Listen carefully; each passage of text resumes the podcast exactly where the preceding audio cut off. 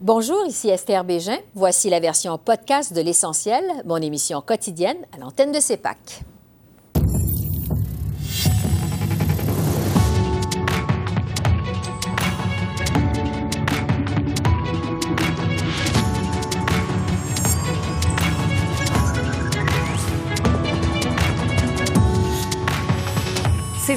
Au Parlement alors que la commission d'enquête sur l'ingérence étrangère commence ses travaux.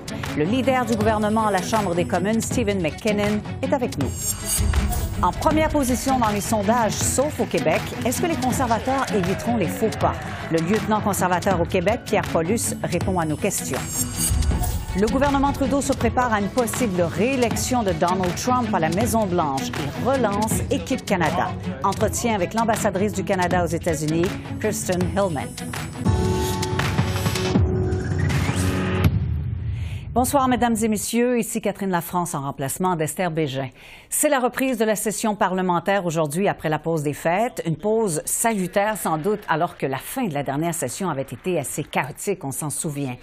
Cette rentrée se fait sur les chapeaux de roue alors que commencent aussi les audiences de la très attendue commission d'enquête publique et indépendante sur l'ingérence étrangère présidée par la juge Marie-Josée Hogg. Un premier rapport d'ailleurs est attendu en mai. Au cours de cette session, on débattra certainement de plusieurs dossiers chauds, immigration, crise du logement, inflation, alors que la popularité du Parti libéral est au plus bas. Il y a maintenant 2 millions de Canadiens qui doivent aller à une banque alimentaire, des étudiants qui doivent vivre dans des centres pour euh, des sans-abri. Euh, à Québec, euh, le coût de logement a doublé, à Montréal, triplé. À travers le Canada, le coût de logement est le double depuis que ce premier ministre a promis de, de réduire le coût de logement. Va-t-il finalement renverser ces politiques qui bâtissent la bureaucratie et causent l'inflation? Pour permettre des constructeurs de maisons de donner une habitation abordable à nos gens. Le très honorable Premier ministre. Président, le chef conservateur lance des insultes personnelles pour dévier le débat sur le logement, pour euh, euh, éviter le fait que les gens reconnaissent qu'il n'a aucun plan. Les Canadiens savent que ce n'est pas en scandant des slogans qu'on construit des logements.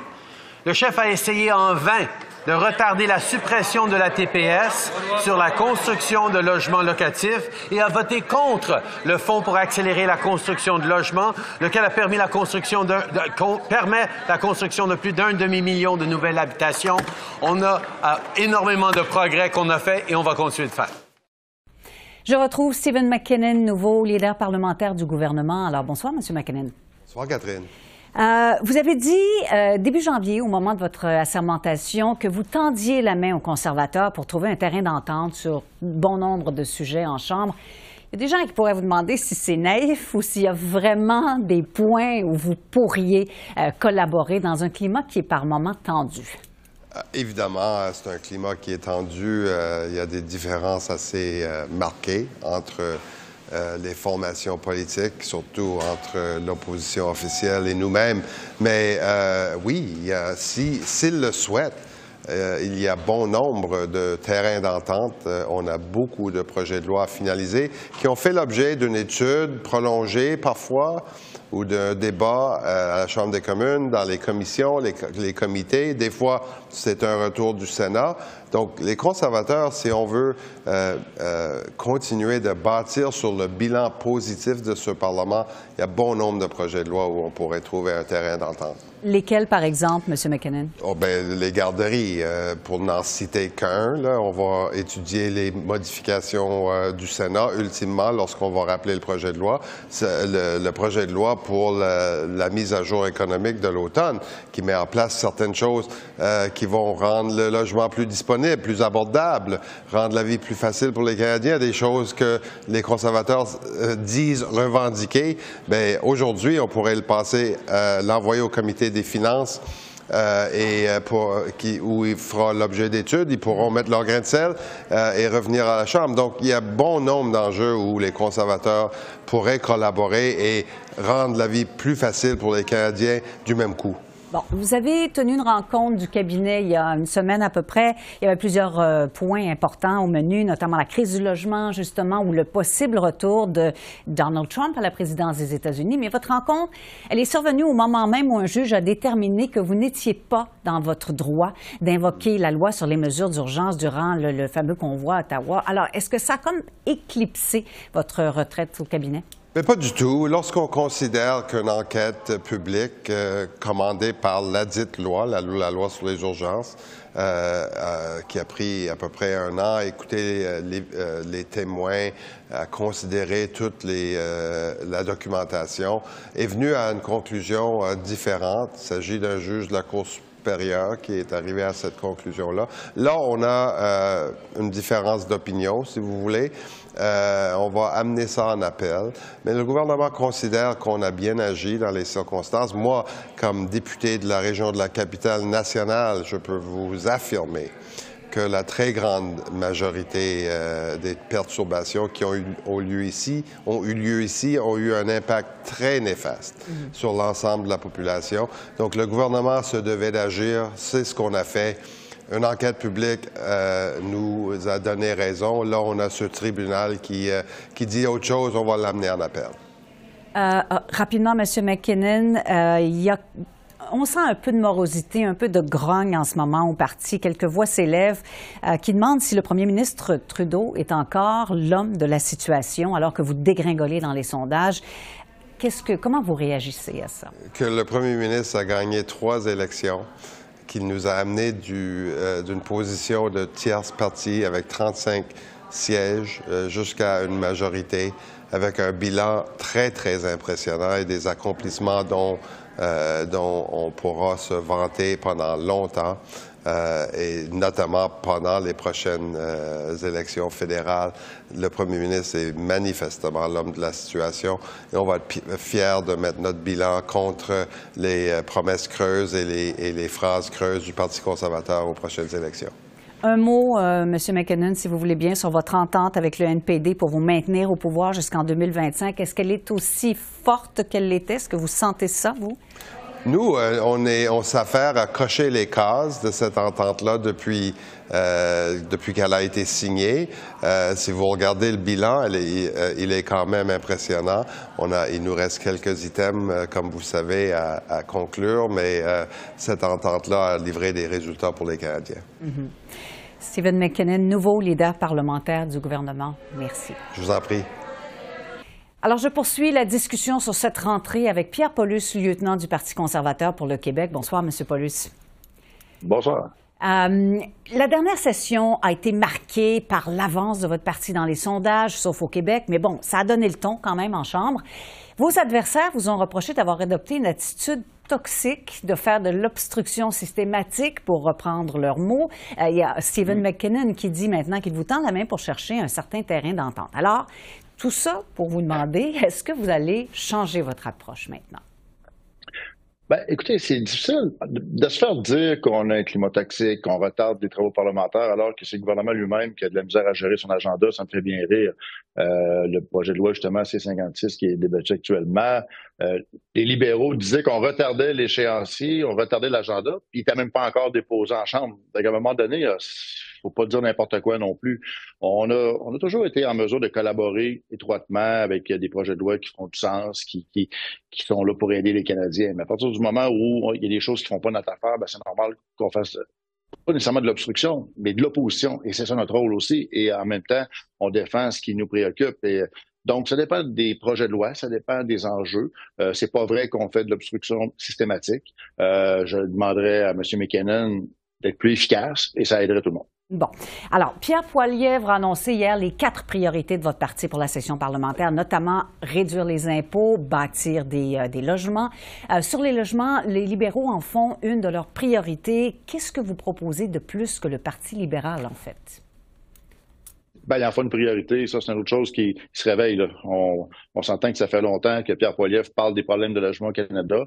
On dirait que c'était comme abstrait pour le, gouvernement libéral. Puis là, tout d'un coup, il se réveille, puis euh, ça devient une urgence. Évidemment, les coûts ont monté, tout coûte plus cher, les taux d'intérêt font en sorte que là, les, les, gens là, sont pris à la gorge. De notre côté, euh, on a des solutions. Lorsque les gens disent « Ah, les conservateurs, vous avez des slogans, mais pas de solution. Euh, je dirais, je m'excuse, mais Pierre Poilievre lui-même a déposé un projet de loi il y a quelques mois à la Chambre des communes, un projet de loi qui vise spécifiquement à régler des problèmes de logement en créant des, des bonus pour les villes, en, en, créant des, des, un modèle différent, une approche différente avec euh, le logement et les fonds fédéraux. Et euh, là-dessus, ben, j'entends pas le gouvernement dire ben, c'est une bonne idée. J'entends pas le bloc non plus dire euh, pourquoi qu'on va pas avoir l'idée de M. Poiliev puis qu'on n'appuierait pas son projet de loi.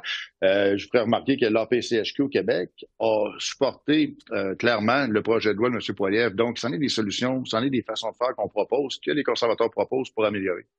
Bah, alors, puisque vous parlez des villes, M. Paulus, je vous lance là-dessus. Vous êtes un député conservateur de la région de Québec.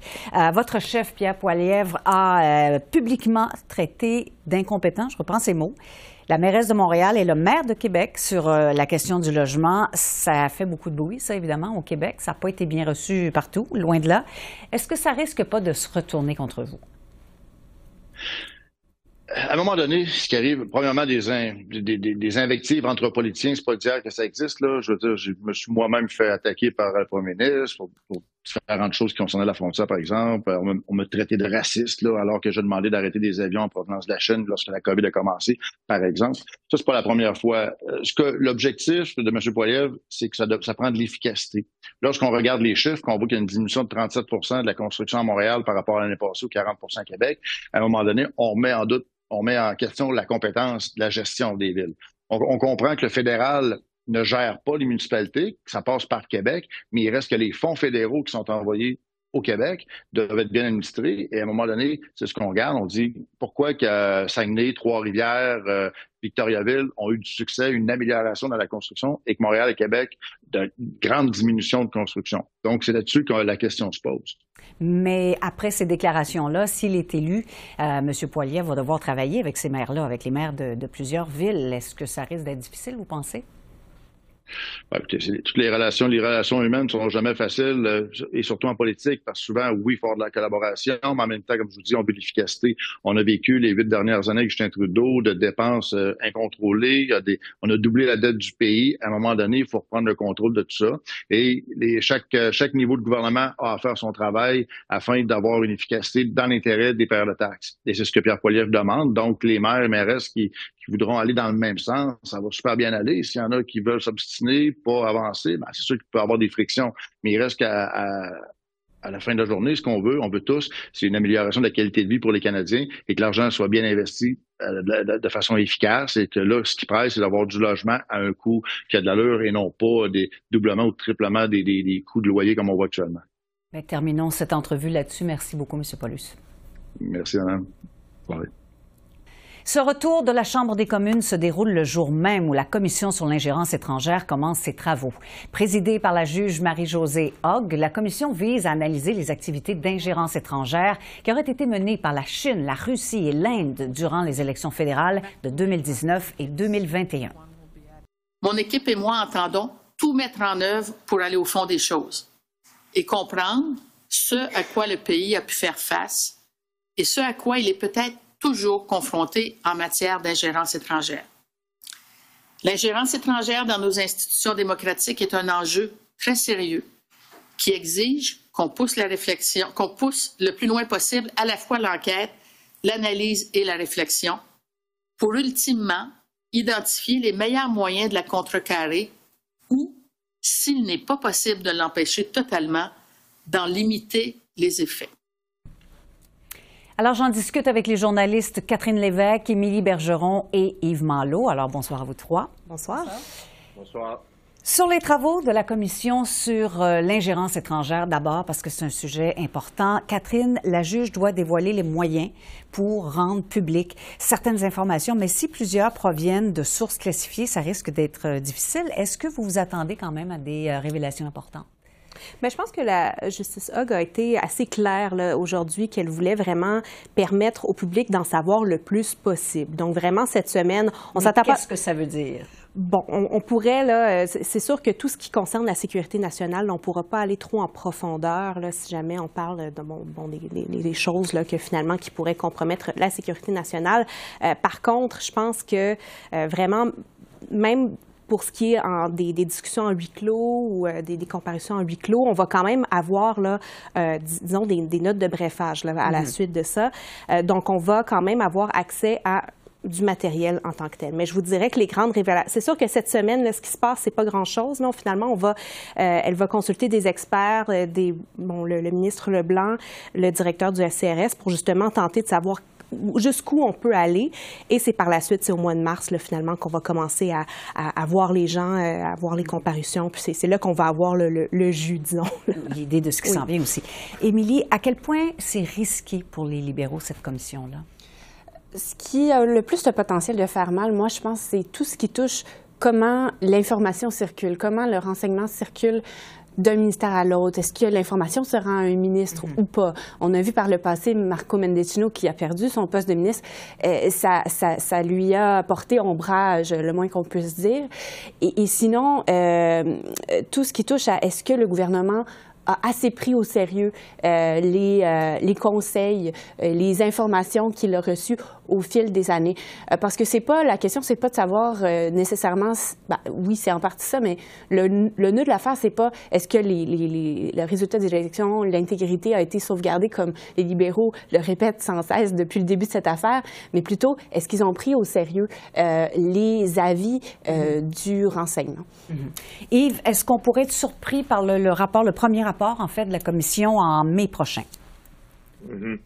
Euh, non, je pense pas. Euh, vous savez, euh, le gouvernement a démontré qu'il peut parfois faire preuve de laxisme. Alors, on verra bien avec cette enquête-là si c'est le cas. Et ça, ça pourrait peut-être leur faire un peu plus mal que, par exemple, ce jugement de la Cour fédérale sur la loi des mesures d'urgence qui a blâmé le gouvernement. Mais qui n'aura vraisemblablement aucun impact auprès du public parce que le public était largement d'accord avec l'application de cette loi. Alors, peut-être qu'il s'en tire là, ça sera peut-être un peu plus difficile de s'en tirer du côté de la commission d'enquête sur l'ingérence étrangère. Euh, Émilie, le député libéral de Terre-Neuve et Labrador, Ken McDonald, a aussi remis en question carrément le leadership de, Justin Trudeau. Il s'est rétracté 24 heures plus tard, mais quand même, on peut dire que le, mal était fait, hein, si on peut dire. Euh, est-ce que est-ce que c'est un fait? Est-ce qu'ils sont plusieurs, vous pensez, à remettre en question ce leadership? Euh, en, tout cas, ils sont plusieurs à regarder les sondages qui ne, l'aiguille ne bouge pas depuis longtemps, donc ça semble se consolider. Est-ce que ça va continuer dans cette ligne-là?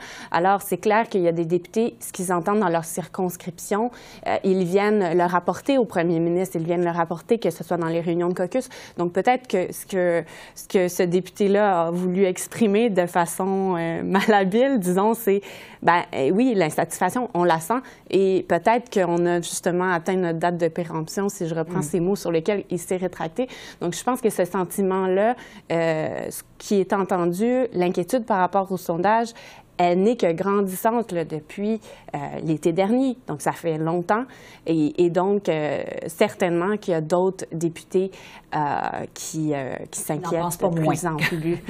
ben, qui ne le diront pas, disons, à micro ouvert, comme ce député-là c'est échappé, disons. Oui, il a peut-être dit tout haut ce que plusieurs pensent tout bas. Euh, Yves, je vous pose la même question. Est-ce que vous sentez une crise de confiance? Je dirais peut-être plus de la morosité euh, mm-hmm. qu'une crise de confiance. J'ai l'impression qu'ils savent très bien que c'est avec Justin Trudeau qu'ils vont se rendre jusqu'au bout. Mais euh, tous ceux qui couvrent la politique de très près, plus près que moi encore, me disent que cette morosité est dans l'air, qu'il y a une forme de fatalisme qui s'est emparé des, des troupes euh, libérales qui n'est pas nécessairement irréversible, parce que s'il euh, y a des embellies économiques, par exemple, ben, ça pourrait commencer à aller mieux. Mhm. Mais parlons d'un blues de l'hiver qui, qui frappe en ce moment le Parti libéral. Oui. Euh, parlons des conservateurs maintenant, si vous voulez bien. Leur défi, c'est évidemment de ne pas perdre leur avance alors qu'ils dominent dans les sondages à peu près partout à travers le pays, peut-être sauf au Québec. Euh, Catherine, commençons avec vous. Est-ce que vous vous attendez à ce qu'ils soient agressifs ou ils vont changer un peu leur ton? Euh, je m'attends à ce qu'ils soient agressifs. D'ailleurs, ils l'ont été aujourd'hui en période de questions, là, vraiment, là, sur, euh, encore une fois, sur l'attaque sur le carbone, sur le logement. On voit vraiment qu'ils sont là, à l'offensive. Par contre, je pense que, justement, de plus en plus, les Canadiens commencent à se dire, bon, ben, il y a une réelle possibilité que les conservateurs soient au pouvoir euh, la prochaine fois qu'on a des élections. Donc, qu'est-ce qu'ils ont à proposer? Et là, je pense que c'est, donc vraiment, c'est là-dessus, là, justement, qu'il y a un gros point d'interrogation. Pierre Poilièvre critique le gouvernement, mais justement, de plus en plus de questions vont se poser dans les prochains mois, dans la prochaine année, à savoir, bon, qu'est-ce que, qu'est-ce que vous feriez différent? Et d'ailleurs, c'est ce qu'on a vu euh, euh, aujourd'hui, d'ailleurs, avec les libéraux qui disaient, ben, qu'est-ce, parfait, vous voulez balancer le budget, qu'est-ce que vous allez couper? Euh, des choses comme ça? Vous voulez, bon, enlever la taxe sur le carbone. Par quoi est-ce que vous allez, vous allez la remplacer? Donc, mm-hmm. vraiment, c'est un couteau à, double tranchant, là, qu'on, voit. justement, Émilie, quels sont ces pièges, ces plats dans lesquels Pierre Poilièvre ne devrait pas se mettre les pieds? Je pense que sur le dossier de l'immigration, euh, un dossier qui risque de faire jaser pas mal cette session-ci. Euh, M. Poiliev n'a pas été tout à fait clair jusqu'à présent sur quelle est sa position. Est-ce que euh, les niveaux euh, proposés par les libéraux, il les baisserait? Est-ce qu'il les, est-ce qu'il les maintiendrait? Est-ce que, est-ce qu'il reverrait à la hausse? M. Poiliev, depuis qu'il est devenu chef, même avant, quand il faisait campagne pour devenir chef, se présentait comme pro-immigration. Il met souvent de l'avant sa femme, Anaïda, qui, qui est venue, qui a immigré au Canada en provenance du Venezuela. Mhm. Euh, donc, euh, donc, pour lui, c'est vraiment, il ne veut pas se mettre à dos cet électorat-là qui est quand même assez fidèle aux libéraux, euh, qui a été fidèle, disons, dans les dernières années. donc, il doit, il, va être forcé, de, je pense, de clarifier ses positions puisque ça va occuper beaucoup de place, les questions d'immigration. Il faut qu'il fasse attention à certains pièges pour ne pas avoir l'air anti-immigration, mais tout de même va devoir euh, parler euh, de, logement, par exemple, euh, de l'accès aux soins de santé et prendre position. Effectivement. parlant de prendre position, Yves, qu'est-ce que vous avez pensé de cette sortie de Pierre Poilievre contre les maires de la Ville de Montréal et de Québec sur le logement? Ouais, il n'y a pas grand monde qui a compris cette stratégie, mais en fait, je pense plutôt que c'est parce qu'il n'a pas consulté ses députés du Québec et en fait, je vous dirais, euh, qui a entendu les députés du Québec depuis l'élection de Pierre Poilievre? Il n'y a personne à part Pierre Paulus, qui était le seul député conservateur du Québec à l'appuyer dans la course au leadership, euh, qui occasionnellement a le droit de dire un mot ou deux, mais les autres, on ne les entend pas.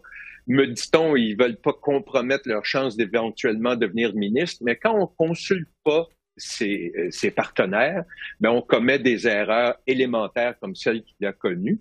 Et euh, s'il ne change pas sa stratégie, ben, l'erreur pourrait se répéter.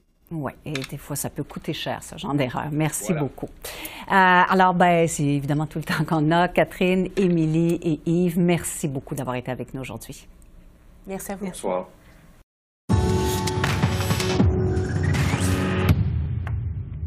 L'autre sujet qui risque de prendre beaucoup de place sur l'échiquier politique et dont on parle déjà abondamment, c'est les élections américaines en novembre. La perspective d'un retour de Donald Trump à la Maison-Blanche a poussé le gouvernement Trudeau à former une nouvelle équipe Canada, un groupe d'experts pour promouvoir ou défendre les intérêts du pays aux États-Unis. Ma collègue Esther Bégin a rencontré Kirsten Hillman, ambassadrice du Canada aux États-Unis et l'une des figures de proue de cette équipe. Voici la première partie de l'entrevue qu'elle a réalisée. Bonjour, Madame l'ambassadrice. Bonjour. Monsieur Trudeau a donc créé Équipe Canada pour préparer le terrain en vue des prochaines élections présidentielles aux États-Unis. Évidemment, vous faites partie de cette équipe. Qu'est-ce qui se fait concrètement pour préparer le terrain en vue des prochaines élections? Qu'est-ce que vous faites concrètement? Alors, il y a un peu deux volets de notre, préparation. Il y a un qui a commencé depuis cet été à Washington et dans notre réseau à travers les États-Unis. moi et les douze euh, consuls généraux, on fait une, euh, mise à jour, mise à point de là où nous, avons des relations avec les législateurs, avec la communauté d'affaires, avec les influenceurs pour assurer que nous avons tous les points de contact qu'il nous faut. Parce qu'il faut toujours se rappeler qu'il n'y a pas seulement une élection qui se passe pour la Maison-Blanche, mm-hmm. mais chaque membre de la, de la, du Congrès dans la House et 435 personnes vont être réélus euh, et une tiers du Sénat et 11 gouverneurs. Alors, c'est vraiment une question d'assurer qu'on a les contacts partout au travers du pays.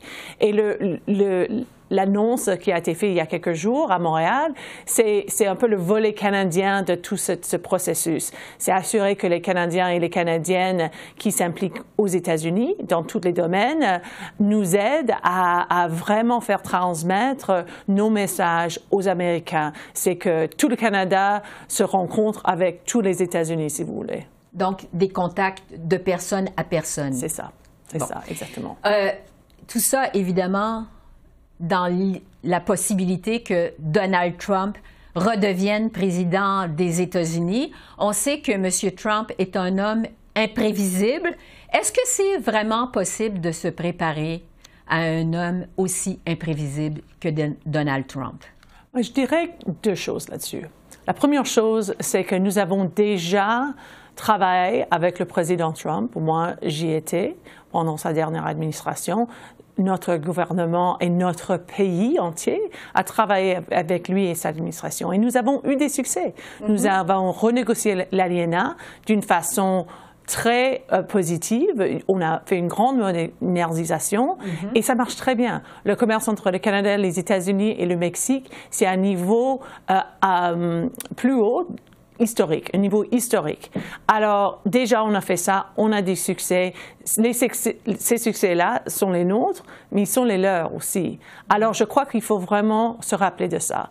Et deuxièmement, comme je disais, l'élection, bien sûr, c'est pour la Maison-Blanche, mais la politique américaine fait que c'est pas la Maison-Blanche qui prend toutes les décisions. Le Congrès est indispensables. Les gouverneurs sont indispensables dans les décisions qui sont prises qui mhm. peuvent affecter les intérêts de notre pays. Quelles sont les leçons que le Canada a tirées de ces négociations de 2018? Je crois que nous avons appris que justement, ce sont ces liens commerciaux, commerciaux, ces liens de compagnie à compagnie, mais même les, nos, agriculteurs, nos investisseurs, nos banquiers, les, gens qui ont affaire avec les États-Unis, qui, qui créent des, des emplois dans leur communauté, ont énormément d'influence sur leurs homologues américains. Parce que nous, nous rendons les États-Unis plus prospères, plus sécure euh, à cause de ces relations. Et c'est là on a tiré euh, sur ces relations pour faire communiquer nos messages à la Maison-Blanche. Souvent, les messages sont mieux euh, acceptés, si vous voulez, mm-hmm. sont mieux entendus, bien sûr, s'ils viennent des, des, Américains et non pas de nous. Alors, c'est vraiment ça que nous mobilisons encore. C'est une des grandes leçons que nous avons apprises. Oui. Il va y avoir renégociation en 2026. Vous vous attendez à quoi? Ben, premièrement, je crois qu'il faut dire que pour nous, et je, crois que c'est bien clair, euh, l'aliéna, le nouveau aliéna, le COSMA, ça marche comme on l'a prévu. Ça marche bien. Ça, ça, c'est une entente qui fait en sorte que comme je disais, nous avons une relation commerciale qui a atteint les niveaux historiques. Alors, pour commencer, nous pensons que ça marche très bien. Nous ne sommes pas du tout du point de vue que ça, demande une renégociation. Euh, alors, nous commençons là, et puis après, nous allons voir ce que nos, collègues américains et mexicains pensent. C'est le septième anniversaire aujourd'hui de l'attentat de la Grande Mosquée de Québec qui a fait, je vous le rappelle, six morts et 19 blessés. La Chambre des communes a tenu un moment de silence cet après-midi la fusillade survenue en 2017 a été qualifiée d'acte terroriste par le premier ministre Justin Trudeau et le premier ministre du Québec, Philippe Couillard, à l'époque. Une cérémonie était prévue ce soir dans la capitale provinciale. En 2021, le premier ministre Trudeau déclarait le 29 janvier journée nationale de commémoration de l'attentat à la mosquée de Québec et d'action contre l'islamophobie. Et en terminant, nous allons vous présenter la deuxième partie de cette entrevue demain, suivie d'une analyse de l'ex-ambassadrice Louise Blais. Alors voilà, c'est comme ça qu'on a vu l'essentiel de l'actualité de ce 29 janvier sur la colline parlementaire à Ottawa. Catherine Lafrance qui vous remercie d'être à l'antenne de CEPAC, la chaîne d'affaires publiques par câble. Bonne fin de soirée et à demain.